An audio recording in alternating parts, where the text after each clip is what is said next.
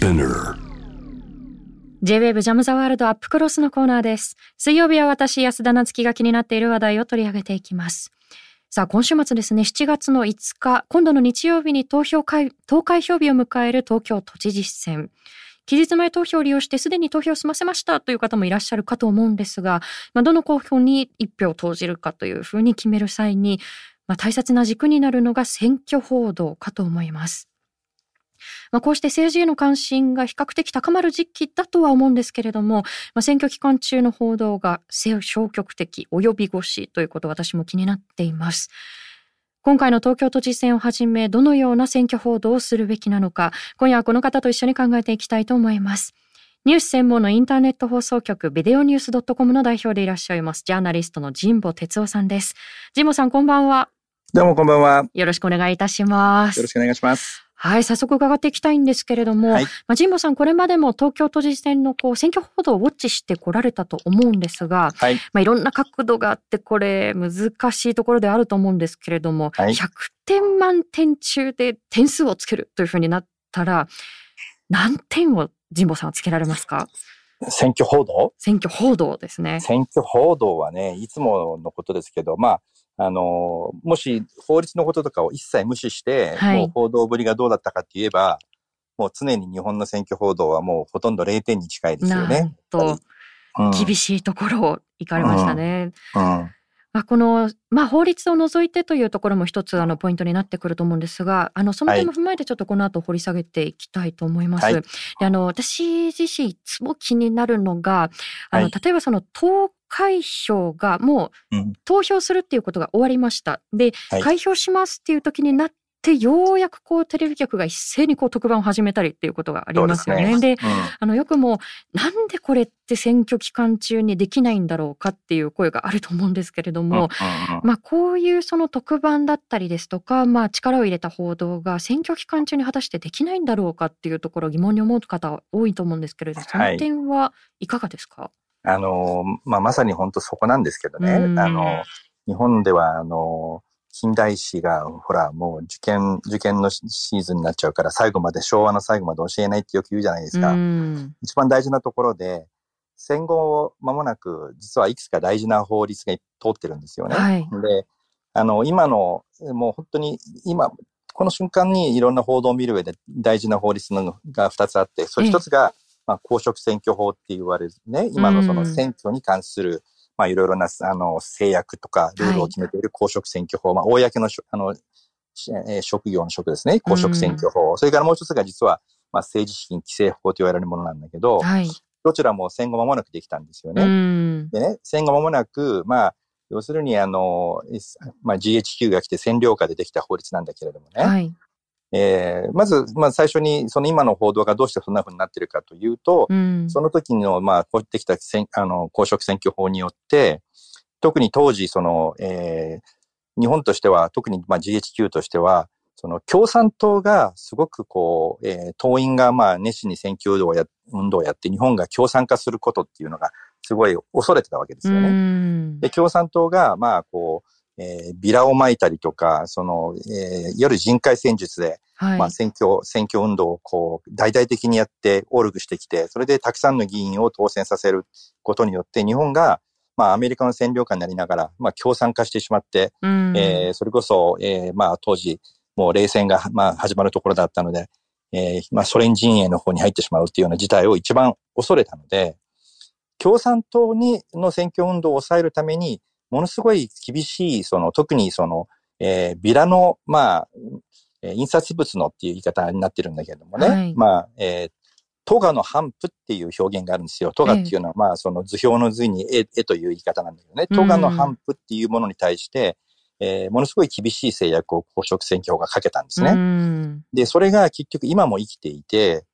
簡単に言うと選挙期間っていう、まあ選挙がその公示されて選挙期間に入ると、はい。特定の候補を応援するような報道っていうのが、応援につながるような報道っていうのが、うん。一切できなくなっちゃってるわけ。うん。で、もし候補者の名前を出すんであれば、まあ基本的に、えーまあ全候補を基本的には平等に扱いなさいと。はい。で、今回もう候補者があれだけたくさんいるから、えー、全部を紹介するなんて、政策を全部紹介するなんてできないじゃないですか。うん、で、結局、まあ、どこの、いつの選挙もそうなんだけど、公職選挙法に基づく選挙では、いざ選挙が始まると、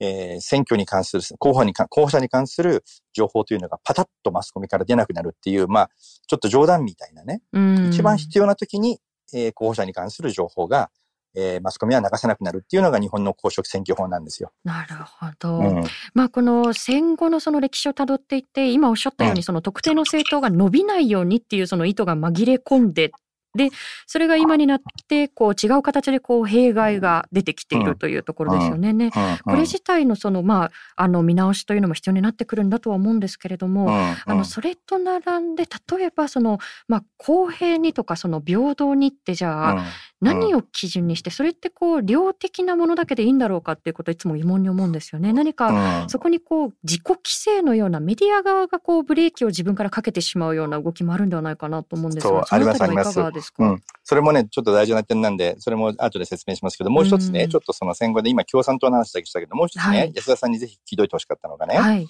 実はあの、まあ、安田さん当然知ってると思うけどね実は戦前は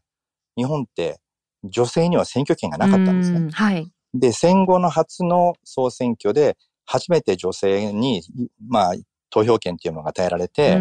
最初の選挙で、えー、まあ、ものすごいたくさんの女性議員っていうのが誕生したんですよ。はい。で、それから実は女性議員っていうのはずっと減り続けて、えー、昭和40何年間で比例区ができてからまた増え始めたんだけども、比例区ができるまで女性議員っていうのは一番多かったのが戦後最初の総選挙だったのね。でその時にさ、やっぱりさ、今までは男性で、しかもちょっと前までは一定の税金を納めた人しかその投票ができないようなのが日本の選挙だったわけですよ。はい。で、そのいわゆるエリートしか、まあ要するに特権階級しかその投票をしない。で、その代表として議会がいたわけですよね。はい。なのに、突然アメリカが来て、誰でも投票、あの、20歳以上は全員投票できます。うん、ね。税金も所得も関係がない。女性までできますと。官僚は、その代表として選ばれてくる政治家が、からなる議会っていうものをすごい恐れたわけ。うん、で、結局そこで、とにかく、えー、まあ本当に、本当の意味での選挙運動っていうのを自由にやられちゃうと、共産党も怖いけど、一方で、本当にまあそういう女性とか、いわゆる市民派というのが大量大量にその議会に入ってくるっていうことも官僚は嫌がったんですね、すごくね。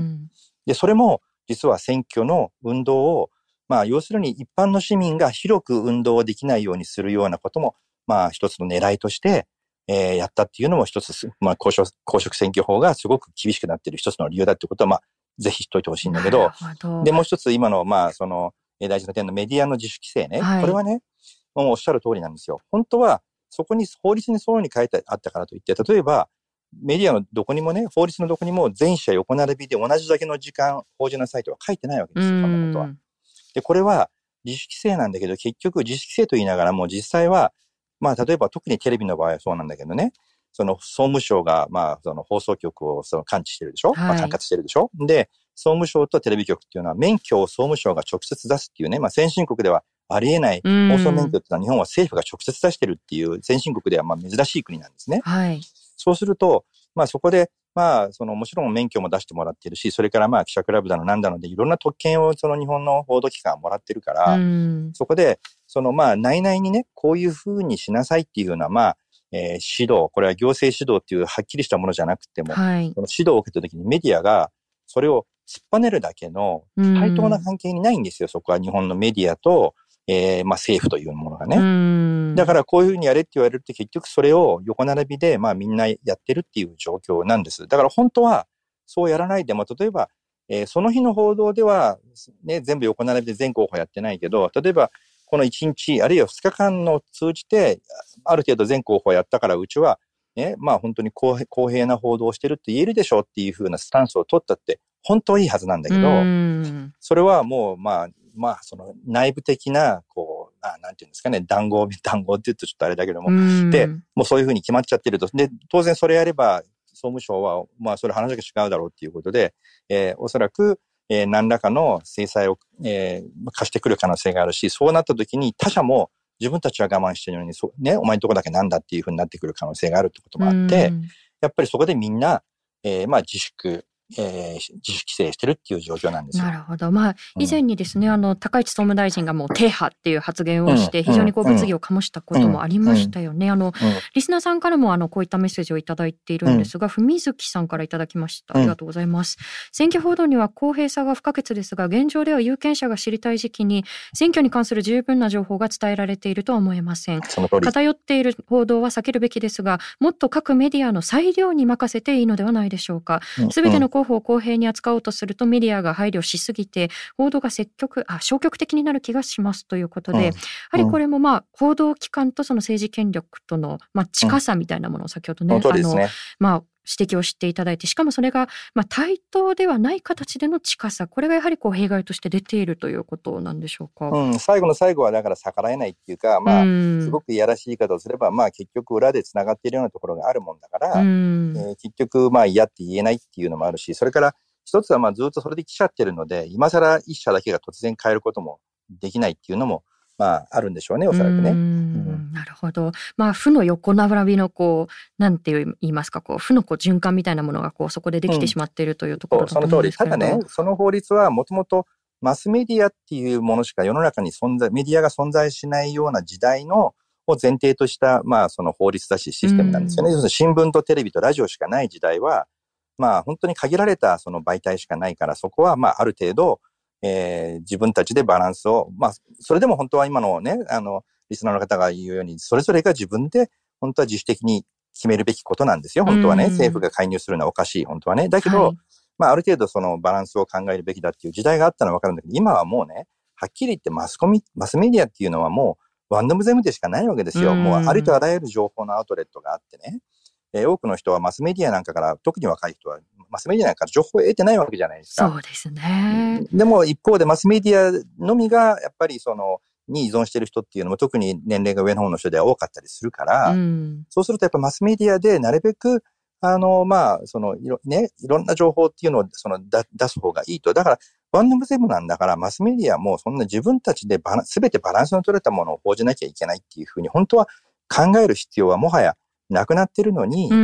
まだ、この一方でマスメディアの方はまだ自分たちがメディアの名手だというですね、まあ、ある種の、まあ、まあ、大いなる勘違いがまだあるわけなんですよ。はい。で、勘違いもあるし、実際に役所もマスメディアに対しては、まあ、いろいろな締め付けが厳しかったりもするので、結局、まあ、一番本当に知りたい情報を選挙の直前になると出なくなるっていう、まあ、信じられないような状態が未だに続いてるっていうことなんですね。ただ神保さんが今おっしゃったように、うん、そのメディアが多様化しているからこそ、まあ、萎縮をしなくてもいいんだっていうメッセージ性もっと発していければいいのかなというふうに思いますし、先ほどのその自主的にっていうところで言うと、これもよくちょっと引き合いに出されるところだと思うんですけれど、この BPO ですね、放送倫理番組交渉機関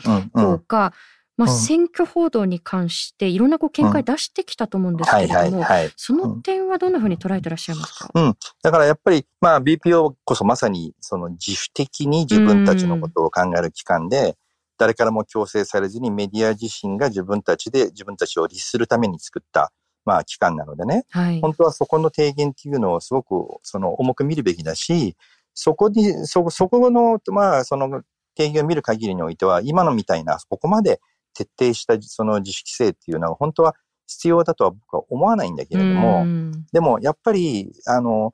例えば、まあ、全部その解放すればですよ、えー、誰が有利になるか分からないじゃないですか、そういうとこはね。で、まあ、皆さんもうちょっと今ご記憶にないかもしれないけど、その、えー、まあ、細川連立政権っていうのができたときにね、はい、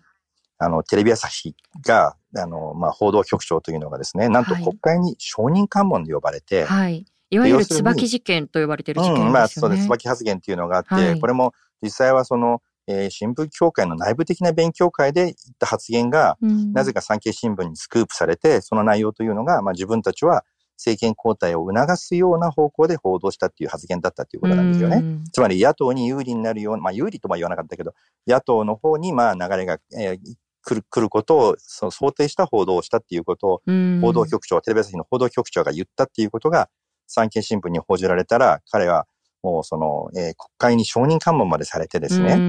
まあ、吊るし上げられるってことが起きた。えー、しかもその時、その年、実はテレビ朝日は、免許の更新の時に、更新はされたんだけど、はい、留保条件付きの更新って言って、まあちょっと様子見るよ、場合によっちゃ免許を取り消すかもしれないよ、なんていうような、えー、まあ制裁まで食らってるわけなんですよ、この時に。で、やっぱそれが結局まあその選挙報道に関しては、えー、本当にまあ横並びにするようにしないと、まあさすがに与党有利な報道っていうのはさすがにまあ皆さん控えてるけれども、これは椿発言の二の舞になるかもしれないっていうような、はい、まあそのある種のその恐怖効果ね、その萎縮効果っていうのは、まあ20、もう30年近く経ちますけど、いまだに続いていると僕は思います。まあ過去の発言とはいえ、その、まあ恫喝のようなものが、まあじわじわとこうジャブのように、いまだにこう効いてきてしまっているというところですよね。うん、それが実際に政権交代が落ちましたからね、その時にね、実際にね。うん。えー、ツイッターでもね、いろんなご質問だったり、ご意見をいただいているんですけれども、これはご意見ですね。あの、ちょっと辛口なところですが、はい、南賀パルバットさんと読めますかねありがとうございます。日本の選挙報道なんか開票速報だけだよなっていうこう厳しいあのご意見をいただきましたけれども、はいあまさにやっぱりこう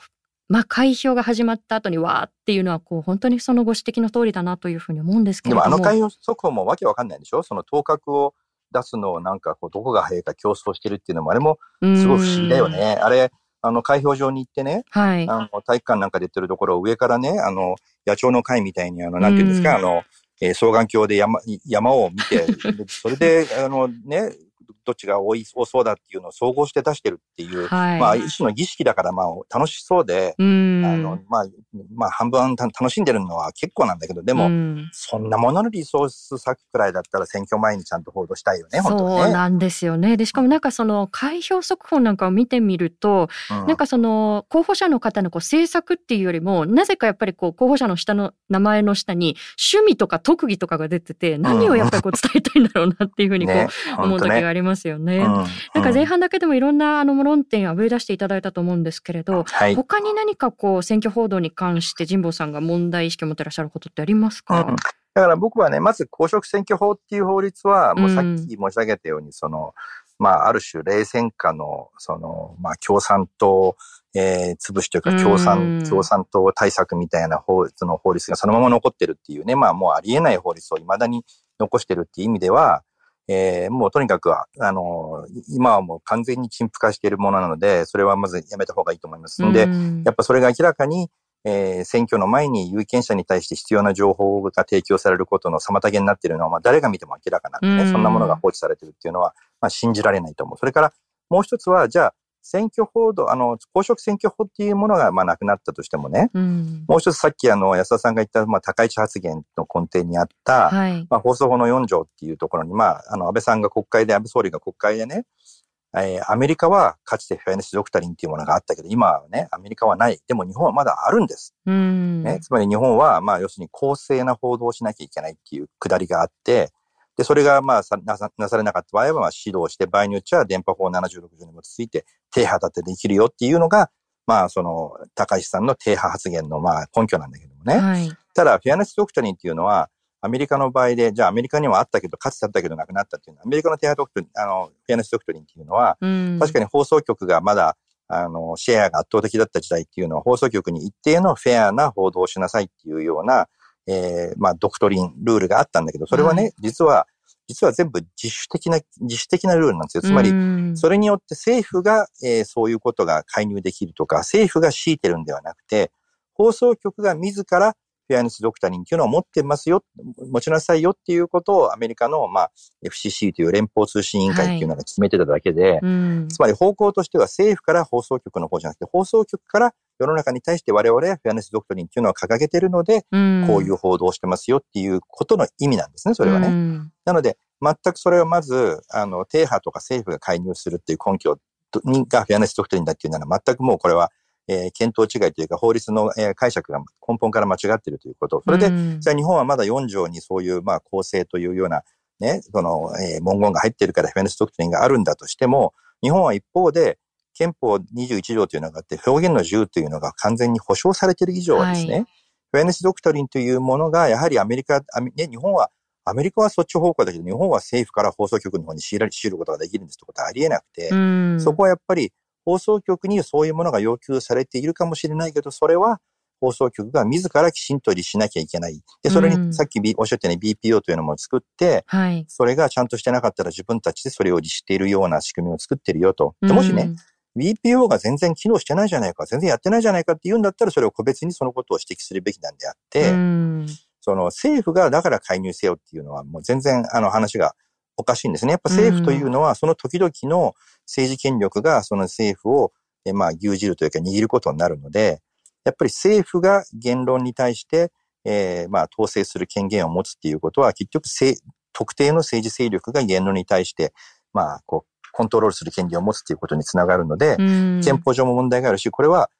まあ今はじゃあ自民党かもしれないけど、次に何党が政権取るかわからないってことから考えていればね、うん、今は自民党の支持者たちはね、なんか反自民の報道ばっかやってる放送局けしからんな、統制すべきだと思うかもしれないけどね、うん、その方々は今度逆に、そのか、自民党が野党になった時に、別の勢力がその政権取った時に、ね、じゃあ今度その、まあその、その政権を批判するような報道になった時に、えー、介入、その政府の介入は関係するんですかって話になっちゃうじゃない、うん、で、いやいや、自分の支持する政党は介入するの許すけど、そうじゃない政党は許さないなんて、そんなご都合主義の憲法解釈はありえないわけだからさ、それは。だからやっぱりそこは、えー、そうすべきじゃない。だから、公職選挙法はもう論外。でも、はい、フェアネスドクトリンに関しては、ね、まあ放送局に果たして今、これから先もフェアネスっていうものを要求する必要があるかどうかっていうのは、シェアがここまで落ちた今、えー、議論があってもいいけど、仮に維持するとしても、それは、えー、政府から放送局に何かを強いるとか要求するという形であってはならないということは、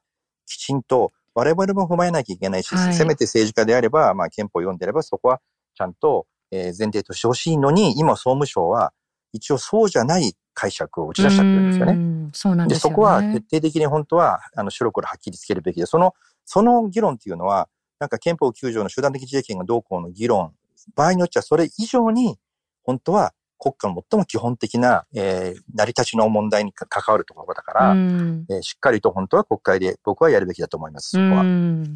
あの、今おっしゃったように、その、まあ、公職選挙法の問題、それから、まあ、そもそものその法解釈間違ってませんかっていうところをこう再確認していくっていう、これ、かなりその構造的な問題を捉える上で大きな軸になっていくと思うんですけれども、あの、その小手先といったらちょっと変かもしれないんですけれども、あの、今まさにその目前に迫ってているこの都知事選ですね。うん、はい、これにもやっぱりこう構造的な問題がこう裏打ちされているような問題が出てきたり、うん、まあ先ほどのその自主規制がこう垣間見えるところっていうのがあると思うんですよね。で、例えばその今回ちょっと私が気になっているのが、あれ、テレビ討論会どうなっているんだろうか？まあこれは、あの、他の特定の陣営からですね、なんでやらないのっていう声なんかも上がっているぐらいなんですけれども、まあでも新型コロナウイルスの影響でなかなかこう大規模な集会ができないっていうこともあって、まあそこ非常に苦戦しているところがあるからこそ、まあメディアがどういうふうにこう考える材料を提示していくのか、しかもこういろんな形でっていうところが欠かせないと思うんですよね。で、この一連のこう報道のあり方といいますか、あの、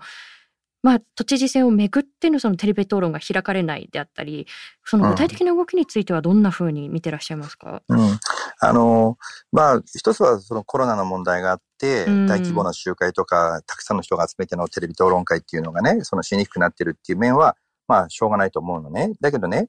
あの、今回ほら、候補者がまあ、結構たくさん出てるじゃないですか。十何人も出てるじゃないですか。で、まあ今の公職選挙法だと全部横並びだからうんぬんってな、いう話になっていてね。はい、で、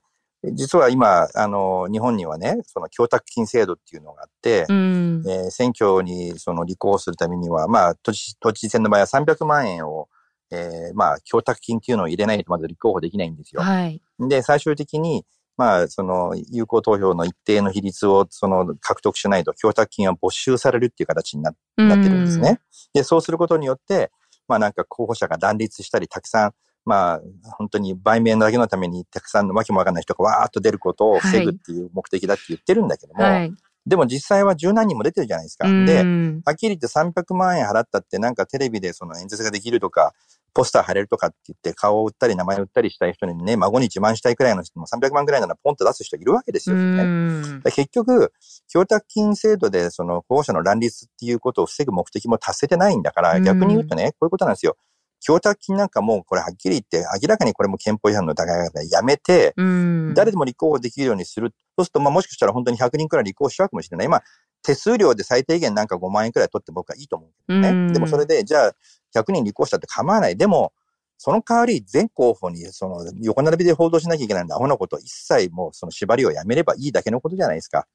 それはね。で、別に、あの、そうすれば別に何に移行ししあのしようが、リストの下の方に誰がいようが、ほとんど何の意味もなくなるわけですよ、こうするとね。はい、で、そうすれば、例えば、えー、本当に有力候補2人だけで、あの、アメリカの大統領選挙って実は結構候補者出てたりするそうなんですよね。なんか、報道をこう通して見てみると、うん、なんかこう、いかにもこう、二人しか出ていないような。人しかいないように見えるけど、ね、見えますよね。実はもうちょっといる、いたりするし、うん、もっと予備選の段階ではもっといっぱいいたりするんですよ、実を言うとね。うん、でも、そこは、ね、日本の公職選挙法がないからさ、全員の名前とか全員のことを出さなくてもいいんで、最後は1対1のディベートじゃないですか、大統領選挙はね、民主党と共和党の。っていうのは、実質的にそのどっちかしか絶対勝ちようがないからと。で、例えば三つどもえになった時にたまに独立系の候補で、まあ、勝つ、もしくは勝敗に影響を及ぼしかねない候補が出た時に3人になる時っていうのがたまにね、そのロスペローとか何人かそういう時はあったけども、はい、基本的には2人しかいない。でも実際は立候補者いっぱいいるんですよ、実際はね。公職選挙がなければそれができると。だから、まあ今回だって、まあメディアがどう見てもまあ多分候補はこれとこことこの辺までだなって言ったら、別にそれだけを報じることを別に許した、許せばいいわけで、それはね。で、供託金をやめて、まあなんかとにかく名前がリストに出るだけでも幸せな、幸せだって人は5万円くらい手数料払って、まあどうぞご自由にやってくださいっていうので別に構わないと思うわけですよね。うん。だから結局、なんかこう、法律や制度が合理性を欠いてるのになぜかその議論を避けたまんまその来てしまってるので、だから討論会だって僕は、あの、まあ、今回有力候補をどこに線引くかっていうのはまたなかなかメディアによって難しいとは思うけれどもね。はいあの、候補者が20人いたって討論会や2人っていうのは僕はあり得ると思うんですよ、実際は。でそうしたら、そんなになんかたくさん候補者がずらーっとなるわけじゃないから、はい、えー、もしかしたら実現するかもしれない、2人だったらね。あるいは2人だったら、ズームでの討論とかっていうのもありかもしれないですよね、それだったらね。いや、本当に今おっしゃったように、その300万円の供託金があったとしても、まあ、22名のその候補者の一部はもう、うん、なんて言うんでしょうね、こう、びっくり人間コンテストみたいになってしまっているので、いや、メディアが何をするんですかっていうことが問われてくると思うんですけれども。だから逆にさ、22人しか出ないから300万の出しても価値があるんですよ。もし50人だったら、そんなの300万出しても50の一人だったら自分の名前なんてほとんどもう誰も見てもらえないじゃない？確かに。20人くらいしかいないんだとね、300万くらいなら出せば自分の名前結構いろんな人に見てもらえるんですよ。うん、ポスターのインパクトも違いますからね。うん、よくないんですよ、だからそれはね。はい。あの、最後になるんですけども、ちょっとお時間が来てしまったので、最後になんですが、はい、まあなかなかその投票率が都知事選上がらないということ、まあ都知事選に限らずこれこれ課題だと思うんですけれども、うんうん、ちょっとこれは報道のあり方ではないんですけれども、うん、じゃあ一票を投じるってどういう意味をそもそも持つ行為なんだろうかということを最後に一言だけ神保さんいただけますか？一言で言うとですね、はい、実は皆さん国政にはすごく興味があってこれはまあ報道の問題もあるんだけどえー、地方の政治に本当に興味がない方が多い。でも実際は我々の生活に一番関係、関係がしている介護とか、ね、医療とか、あるいはゴミの、ゴミの清掃とか環境とか、そういう政策ってほとんど全部実は地方で決まってるんですね。うん、中央じゃないんです、ほとんど。はい。だから実は生活に影響を及ぼすような決定は、実はその地方自治体や、まあ、首相や、それがその地方議会の選挙でけの選ばれた人によって決められてるっていうことを、もうちょっとメディアが説明してあげないといけないんじゃないかなと思う。うそうすれば、あの、結構それによって自分たちの生活が大きく影響する。はっきり言って国政はあんまり変わんないんですよ。実は誰が選ばれたって自分たちの生活には。ね。だからそこはぜひ知ってほしいなと思いますね。そうですね。その、うん、私たちの生活に直結しているんだっていうことをどれだけメディアの側もこう手繰り寄せることができるのかということを、うん、まあ問われていると思います。あの、はい、こういう形でですね、あの、選挙報道だったりですとか、あるいはその記者クラブの問題なんかもね、神保さんずっと追ってらっしゃるので、またぜひこの番組でもお話聞かせてください。記者クラブならいつでも、いつでも呼んでください。ぜひぜひ。神保さんありがとうございました。はい、どうもです。えー、ということで本日はジャーナリストの神保哲夫さんをお迎えして選挙報道のあり方について考えていきました。えー、戦後の歴史から掘り下げてくださったのは興味深かったですよね。あの、まあ、特定のその政党が票を伸ばさないようにという意図が入っていて、で、それがまた違った形で今弊害となって現代に現れているということ。でも、なかなかこの法律自体を変えていこうっていううねりが大きく起きないというところは私も気がかりだなというふうに思いました。で、あの、法的なところを変えましょう。あるいは、まあ、法律の解釈間違ってますよっていうことをちゃんとこうレスポンスしていきましょうっていうこともそうなんですが、やっぱり我々が同時に向き合わなきゃければならないのってこう自主規制ですよね。で、それこそ今メディアが多様になってきているということを神保さん触れてくださったと思うんですけれど、まあこのジャム・ザ・ワールドもね、自由に私はあのお話をしているつもりなんですけれども、もう本当にこういろんな多角的な特集を組んで、で、これもどう思う、あれもどう思うっっていうふうにこう、まあ自分たちでブレーキをかけずにこう常にサジェスチョンをしていくメディアでやりたいなというふうに思っています。で、そのためにやはりこうメディアが自己反省をしていくっていうことも大事だと思いますし、本当に今の報道の仕方でいいの？本当にこう今の形がベストっていうところは、まあ、常に私たちも考えていかなければいけないところかなというふうに思います。まあ、それをすることによって、より考える材料っていうのをこう多様にこう提示していくってことができるといいなというふうに思っています。以上、安田なつきでした。